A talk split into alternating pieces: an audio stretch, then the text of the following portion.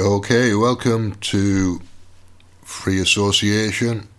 I want to talk today about how important the no virus position is. So, we've got an, an endless stream of pandemics coming up. People are going to claim over and over and over again that there's a health threat going on. And we need to be careful. We need to be very, very careful not to fall into the trap of seeing invisible enemies everywhere. So, a virus is an invisible enemy, an electromagnetic field is an invisible enemy. There's not that much difference between the two of them. And uh, this isn't going to be a popular position, but it's the truth. Both superstition. Neither, neither one of them is an issue for human health. So there are people who buy into the belief system or come to the conclusion that these things are an, are an issue for human health. But viruses don't exist, so that's complete superstition.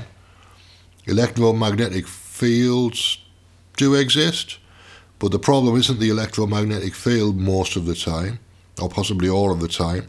The problem is the sensitivity of the person within range of the electromagnetic field. So if you reduce your sensitivity, electromagnetic fields don't cause a problem. If you're hyper aware, hyper vigilant, paranoid, or just generally looking for things that are enemies, then you're going to find an enemy somewhere. And it's a dangerous thing, but it's not an actual enemy, it's the perception of an enemy. It's the perception of a threat. This is all about perception. It's all about sensitivity of the environment, or maybe oversensitivity of the environment, and perception of threat. So, heightened awareness, yeah, if you're in a dangerous situation, and there are dangerous situations around, there are a, a threat to your physical health or your emotional and mental health, have some vigil, vigil, vigilance but don't spend your whole life in in in a place where you're hyper vigilant looking for enemies because that's not the way the world is. There are parts of the world that are, are where it's necessary to do that, but they don't last forever, and it's not all of the world. It's small parts of the world in particular situations. So, do yourself a favour and let go of some of the sensitivity and the hypervigilance and have a look at the, the, the whole world. So, the human parts of the world, there can be some nasty shit going on. But there's a reason for it. It's not personal. It's never personal. There's always a reason. Sometimes it's a biological reason, sometimes it's a psychological reason. But there's always a reason, sometimes it's a biochemical reason, whatever. It, but there's always a reason. And it's, it's never personal. It's always a response to something. Or an over response to something. And all you're act, all you're doing is is acting as a trigger for that. You're not you're not causing it, you're bringing something out that's already there. If you're in that kind of situation. Or something's triggering you and you overreact because you've got a, a history of things that you haven't got out of your system yet. So this'll a, a, the importance of the no virus situation is that the powers that be, who are in charge of capitalism and health, the health systems and the banking systems and all the rest of it, want to make money. They're capitalists. They like money. So they chase money at all costs, including human cost. So what we need to do is protect ourselves from the potential for more pandemics being declared. And the way to do that is to take the no virus position. So the no virus position is viruses don't exist. So you can't have an epidemic or a pandemic of something that doesn't exist. if it's a misunderstanding from the 19th century based on fraud potentially, and virus, uh, no virus has ever been isolated.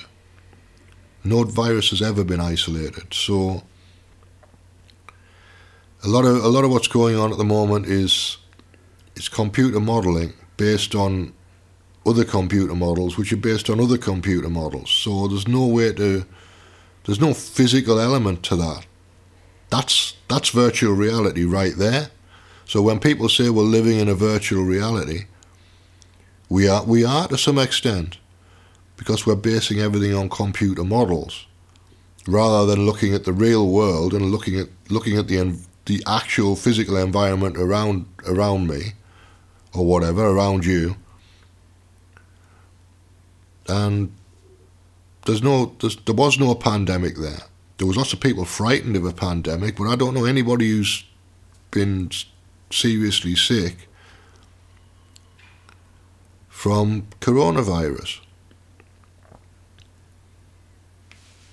and if the virus doesn't exist, then there can't possibly be an, another pandemic of it, can there?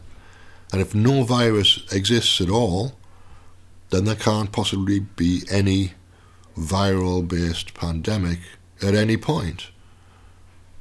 So you you close the door to all the things that are produced by that belief system. And I think it's a valuable way to way to be to close the door to that.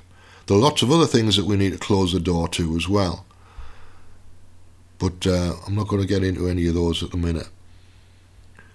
So the no virus position is a good, defensive, truth based position. So that's why I'm advocating that. It takes a while to get there. It's taken me years to get there. And I needed to look at presentations by Tom Cowan. I need to see Andrew Kaufman's presentations, Amanda Vollmer's presentations. And it's a cumulative effect. It's not just one presentation that's going to, the light bulb's not going to go on after one presentation necessarily. You might need to, you might need to watch half a dozen of each of those people. You might need to watch more than that. You might need to just keep watching them every week until you understand what, what they're saying in enough detail to, for it to make sense. And it took me a while. Even during the pandemic, it took me a while. But once I got there, once once there's no virus, then you can let go of, of your immune system. You don't need an, an immune system. And I equate immune system with ego. I equate immune system with personality, human personality, ego. So let go of all of that and you're open to the world, but there's no enemy in the world. All you're seeing is, is good, truth, and beauty. And when you're looking for good, truth, and beauty, that's what you'll see. And I found a, a technique in Louise Hay, in one of the Louise Hay audio books, which is just look at the situation, bless it, so accept it, bless it, and let it go. Whatever it is, whatever situation it is. I, I, make the assumption that every everybody and everything that exists is God. I don't define God specifically. You just define God as everything. So that includes me, it includes you, it includes animals, it includes all people. It's a difficult position to take, but it makes sense. It does actually make sense when you do it, and you start to look at the world like that. You'll see, you'll see beauty, you'll see truth, and you'll see good in pretty much every situation. There are some challenging places to go with that, but if everybody's God, that means everybody's God. There's no exceptions to that. So that's the position that I take at the moment, and it's it's working for me. So I just wanted to share that with people. and uh, give people a couple of clues about where where they might look and how they might think about stuff. I'm not telling anybody to do anything. I'm just sharing what I do and what works for me.